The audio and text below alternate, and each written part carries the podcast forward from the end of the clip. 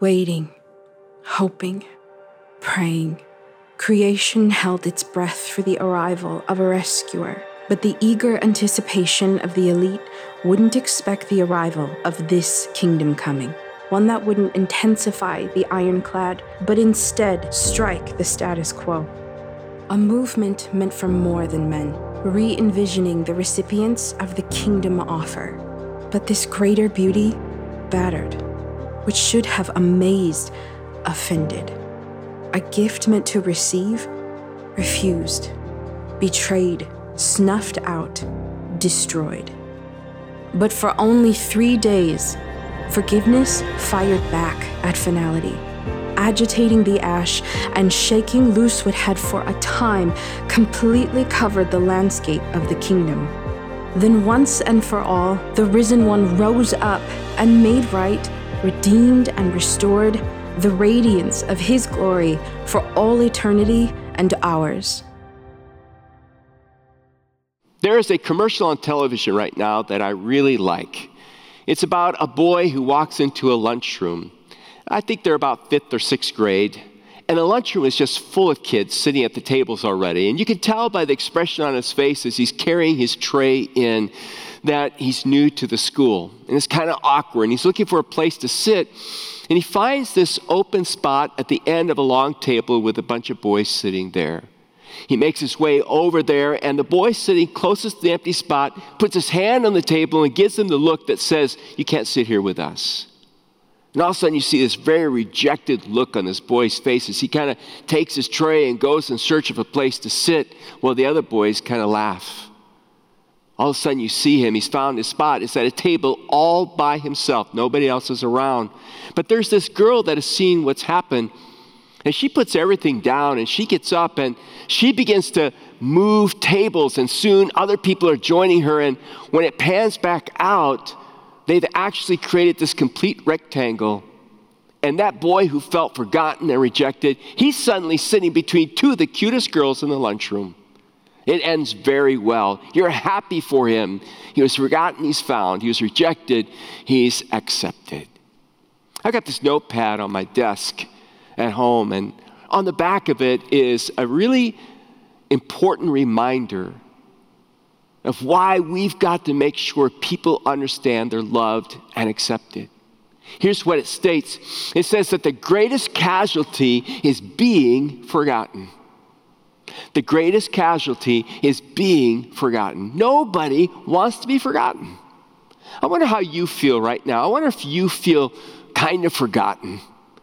You know, this whole thing we're going through right now when we're supposed to practice social distancing and when we're supposed to kind of stay holed up in our homes, you know, it can exacerbate feelings of loneliness, especially if you don't have family or friends around. You can begin to feel kind of lonely and begin to wonder does God know about me? Does anybody know about me? I feel so forgotten. I feel so left behind. See, all of us were created for relationships. Even those of us who are introverts, we also need people. Well, sometimes. But even when things are not complicated, even when things are going well, nobody wants to be forgotten. Nobody wants to feel left out. By the way, what causes that to happen in people's lives? To feel like they don't matter, to feel like they're forgotten. I can think of some things that happen in our society to cause that.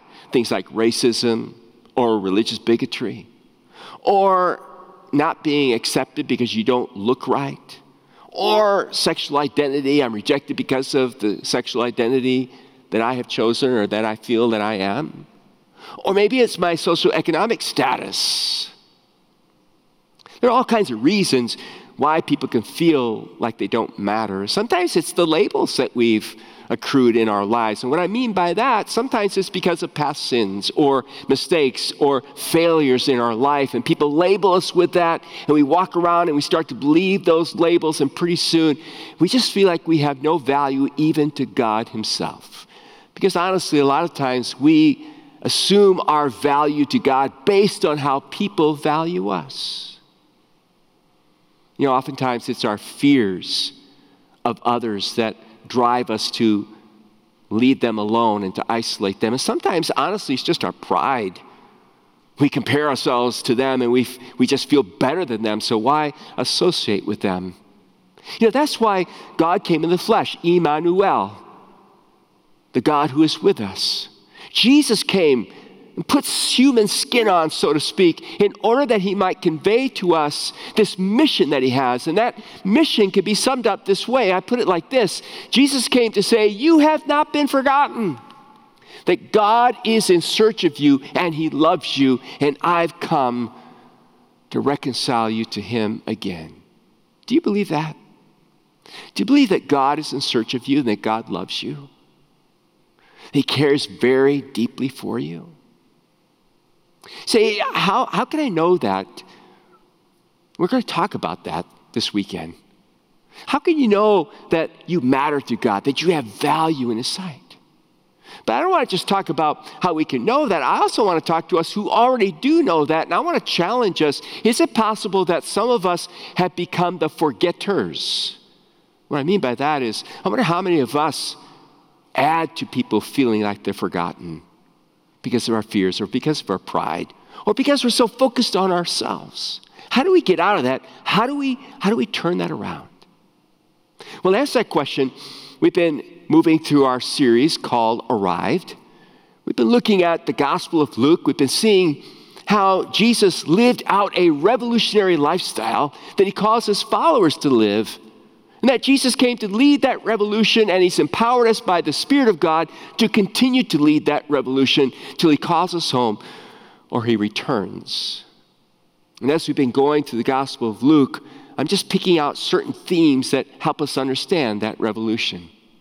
And so we come to this whole theme of God searching for us, this whole theme of being reconciled to Him, of not being forgotten by God and to a story found at the end of Luke chapter 7. Now, I have to warn you ahead of time that you're going to meet some characters in the story that you may like or dislike, and one in particular who you may really not like at all. And in all honesty, if you were living in that scene, you would probably be one of the people like me who would make her feel very forgotten and very unacceptable even to God. She's the kind of person that you, wives who are listening to me, would tell your husband, I want you to practice social distancing with her, not six feet, but six miles. And then you parents would warn your sons, don't ever walk down that street where she lives. And you would pray that your daughter would never turn out to be anything like her. And then you're going to meet a guy. We're going to find out his name is Simon. And uh, if he was a Bible study leader, I'm guessing that most of us at Wooddale Church, at least, would be sitting on the front row taking copious notes because, wow, does he know God's Word? And in fact, if he were a pastor, I'm sure he'd be pastoring a fundamentalist church, and they would be claiming that they are God centered and Word centered. Their lives converge at a banquet that Simon actually is hosting in honor of Jesus, but he doesn't honor Jesus at all. In fact, Jesus isn't honored until this gal shows up. Now, I want to set the scene for you. It's at Simon's house, and Simon and Jesus and the other guests that have been invited, they are actually sitting at what's called a triclinium, which is basically three tables, very low lying to the ground, and there would be pillows arranged around the table.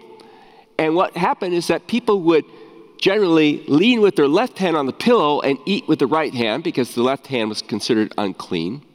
And their feet would be extended from behind them. Because I know you've missed my drawings, not being here, I thought I'd bless you with some drawings.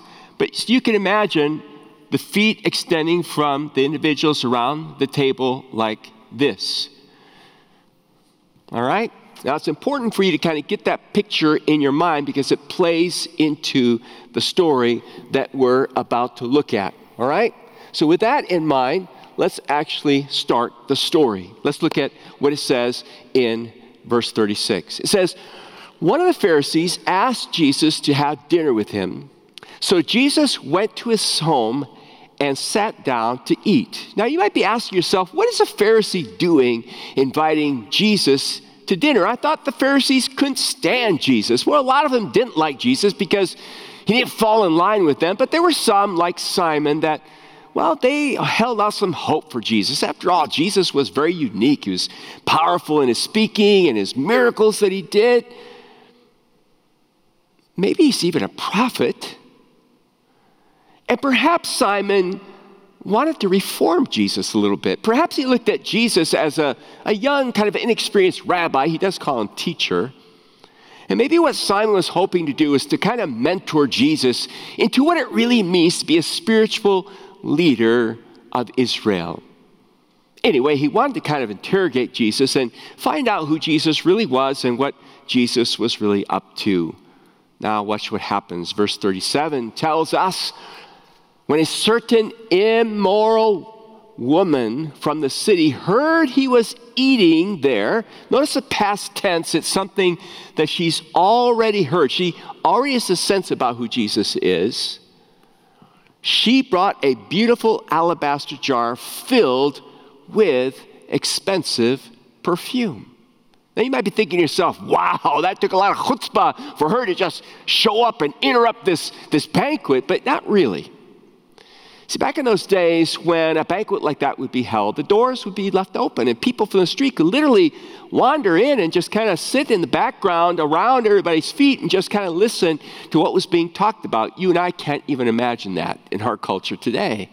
But it's kind of the norm in those days. And for people who were poor, they would just kind of stay there until the meal was done and whatever was left, they would then eat it and be fed.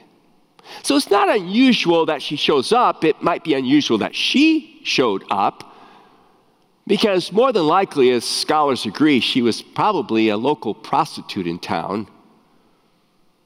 And there she is. And you wonder to yourself, why, why has this, why has this woman shown up? Well, remember I told you she had heard about Jesus.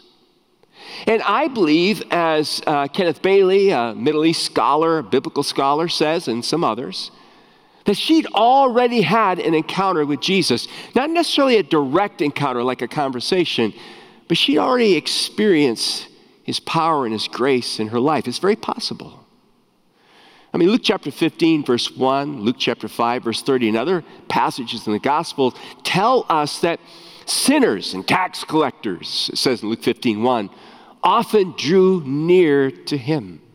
Those who were most forgotten by the religious leaders, men like Simon, felt attracted to Jesus. They felt like he'd actually come looking for them. And so they felt very welcomed by him. I wonder how the forgotten people of our culture feel when they're around you and me.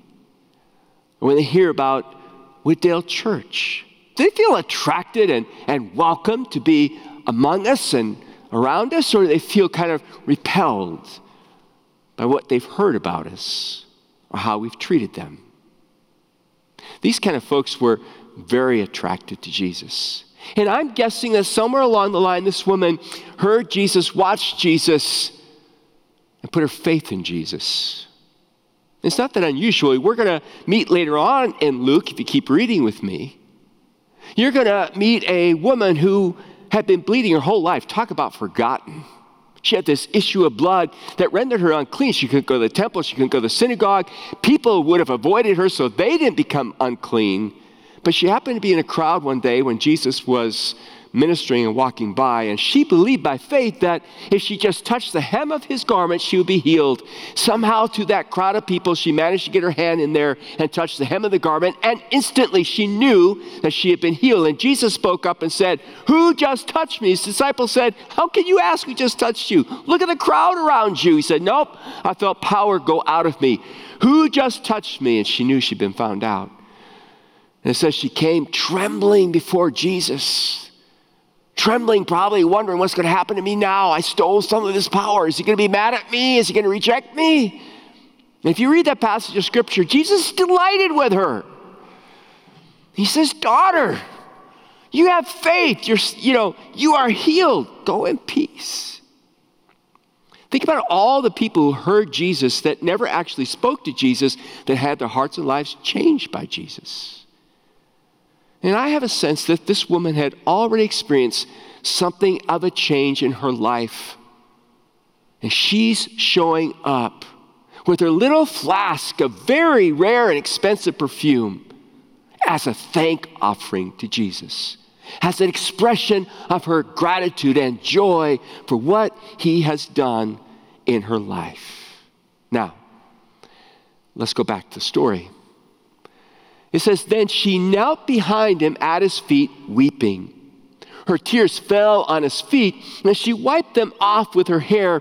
Then she kept kissing his feet and putting perfume on them. You know, when I, when I used to read that passage of scripture, I, I thought it was an, an act of repentance that she was weeping and kissing and washing, hoping that he would forgive her. But I've come to look at it much differently.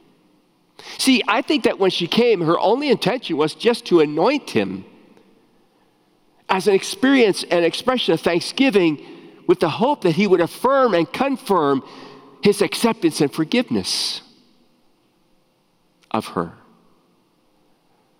But something else is going on here.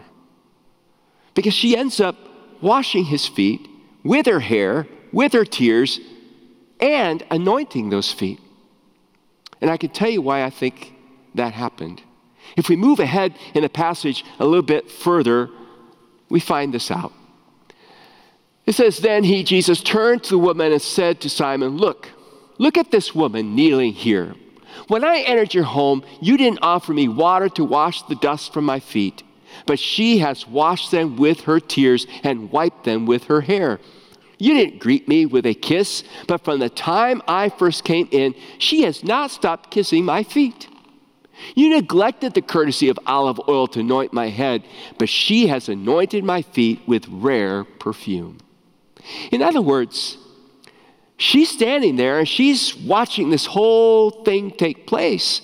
And she realizes that Simon has dishonored Jesus. He hasn't shown him the common Middle Eastern courtesy of greeting him properly, of at least having the lowest slave in the house wash the dust off Jesus' feet, anoint his head with the olive oil to refresh him, and his hands would have been done, and to kiss him on the side of the face. I have a Palestinian friend who lives in Jericho, and whenever I go to Israel, I try to see him. And as soon as he sees me, the first thing he does is he grabs me and he kisses me on one side, kisses me on the other side, and I kiss him back. It's customary. Simon might have been interested in Jesus, but it's kind of a, a backhanded slap at Jesus that he shows no courtesy at all. It's as though Simon has forgotten who Jesus really is. She hasn't. She knows who Jesus is. At least she has a sense because of something that's happened to her in her interfacing with him and his teaching. And so what she does is she just takes up where, where Simon should have. Now, she can't get to Jesus' head and she can't get to his hands because remember, he's laying there at the table. The only thing she can get to are his feet. So she begins to weep. Now, is the weeping because of her remorse, because of her sinfulness? Perhaps. Or is her weeping? Weeping because she sees that the one who truly emanates love and acceptance is being rejected by the one who should know better. Nobody knows who Jesus is. So she weeps and she falls to her knees and her tears cascade off her face and on his feet and she lets her hair down because there's no rag to use and she takes her hair and she is washing his feet and she's kissing his feet not his face but his feet over and over again Jesus, you are accepted. Jesus, you are welcomed into my life.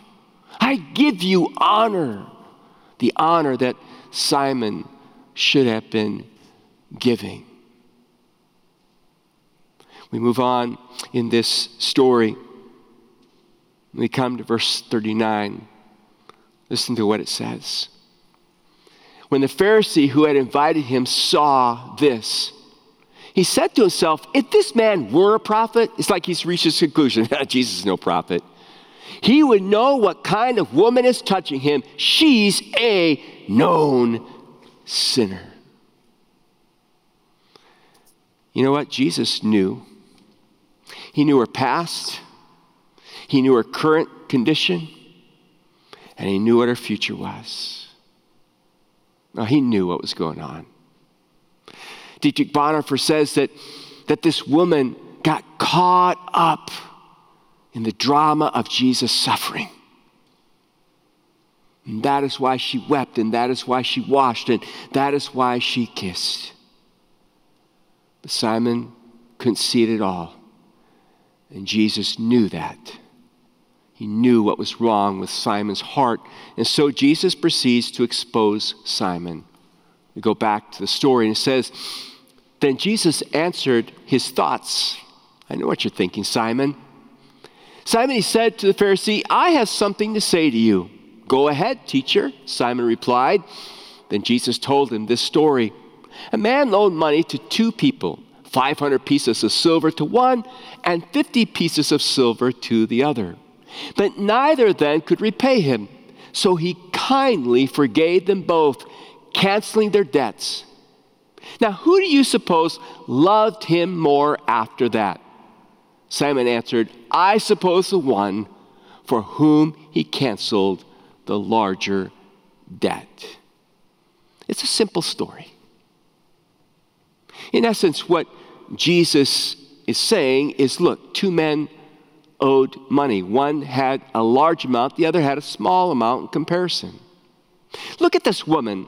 She has a huge rap sheet compared to Simon. I mean, compared to Simon, his list is pretty small. But they are both sinners and they both owe and they both have to pay. Spiritually speaking, they both deserve death and judgment and condemnation. But God, in His infinite goodness, offers forgiveness to both. She recognizes the debt that she owes. She's thankful for the forgiveness. Simon can't see the debt that he owes. In fact, if anything, God owes him and those like him because of how hard they try to keep the law and how much better they are than others. You know, we go back to the text, it tells us that her sins, I tell you, her sins, they are many, have been forgiven. So she has shown me much love, Simon. But a person who is forgiven little shows only little love. Then Jesus said to the woman, Your sins are forgiven. I affirm, I confirm with you, woman, that your sins indeed have been and are forgiven. Know, what Jesus teaches Simon and teaches us is this that those who know how sinful they are and how much they've been forgiven they're capable of loving so much. What I don't want you to think in this story is that somehow her tears, her expensive and generous gift to that perfume, and her kissing of the feet earned her forgiveness. No, no, no, no, no. The reason she does all that is because she's experienced the forgiveness, and it's the forgiveness that compels that love in her heart and in her life. That's how God works in us. I cannot earn God's love and God's grace, and neither can you. Our love grows out of knowing that we're loved and forgiven by Him. Tim Keller has a saying that I really like. He says, If you don't see yourself to be a terrible sinner and a completely forgiven sinner, he says, you will not be able to love people or life like someone as she. Man, that's important.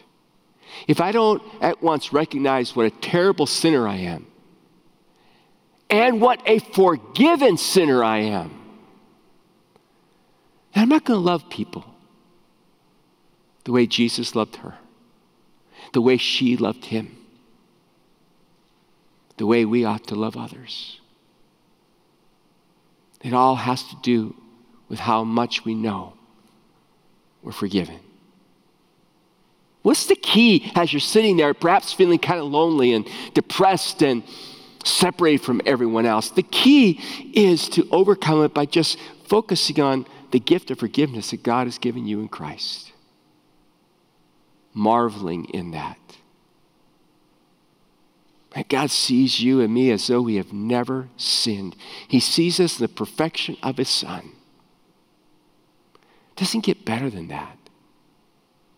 And what a joy you and I have to go and convey that to others as well. You know, we keep reading as we conclude the story, and it says, The men at the table said among themselves, Who is this man that he goes around forgiving sins? Jesus doesn't even pay attention to them. He said to the woman, Your faith has saved you. And I want you to pay attention to this. He says, Go in peace. That's not a very good translation. If you translate it literally, and it's just too awkward for English, so they don't do it, what it really says is go into peace. He says to that woman, You're forgiven. Now I want you to go into peace. In other words, I want you to go discover all this peace and its benefits for you. I want you to revel in it. I want you to delight in it. I want you to enjoy it and absorb it into your heart and into your life. See, how can I move into that kind of peace? I'm a follower, but I, I, don't have that kind of peace. I want to suggest to you there are two things you need to do, and I want to reach back in the story to two things that happened. Let's talk, first of all, about that perfume that she brought and that she used and anointed the feet of Jesus with. You know, Jewish women would oftentimes wear that little flask around their neck. And for a woman like that, that flask, that flask was her power. That flask represented her attractiveness, her desirability.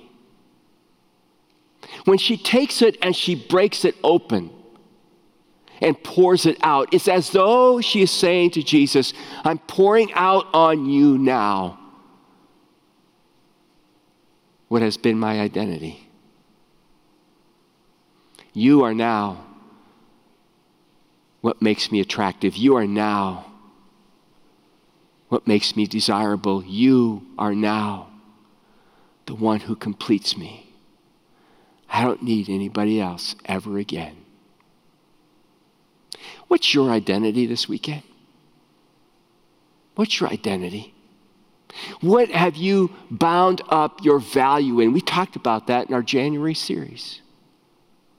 Whatever it is that you're depending on to give you a sense of worth and value, can you bring that and break it, so to speak, over the feet of Jesus and say, Jesus, I'm giving this identity up to you? I'm giving up my my sense of power to you. I'm giving up my sense of success to you. I'm giving up my past labels to you. I'm giving up my failures to you. I mean, I'm just putting it all there, Jesus, at your feet. And I want to accept your forgiveness. I want to accept my identity in you. I want to accept my value in you. Let's talk about her hair. In that day, a woman never let her hair down in public. It meant you were a prostitute. It meant that you were not behaving properly, that you were loose, that you were open. A woman would only let her hair down when she was in the confines of a room with just her husband, like the bedroom. And nobody else was around. Then she would let that hair down, and it was a symbol, it was a sign of vulnerability. It's a sign of intimacy. When a woman lets her hair down and shakes her head, it's a sense of saying, I'm open. When she lets her hair down and she washes his feet, she becomes very vulnerable to Jesus. And the vulnerability is will you accept me? Will I be accepted by you? Notice Jesus doesn't jerk his feet back, doesn't kick her in the face doesn't rebuke her, but he accepts her. He accepts this prostitute.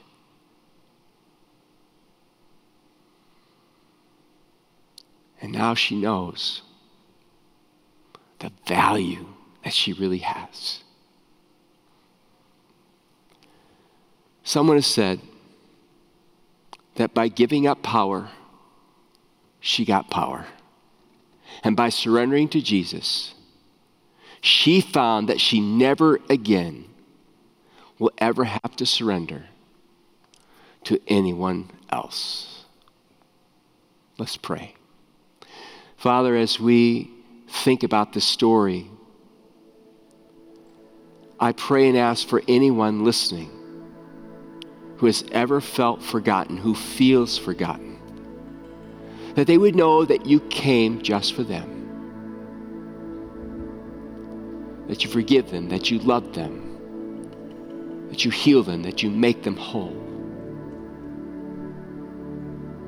And Father, I pray for those of us who may be guilty of making others feel forgotten by our attitudes or our behaviors toward them, that you would forgive us. That it would become our mission to join you in this revolution, to seek out those who are sitting at the lunch table by themselves,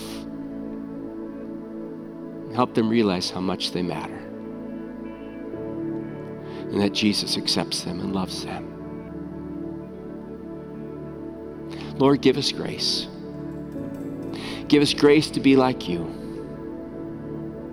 to be completed by you. We ask this in Jesus' holy and precious name. Amen. God bless you, and I look forward to being with you next weekend.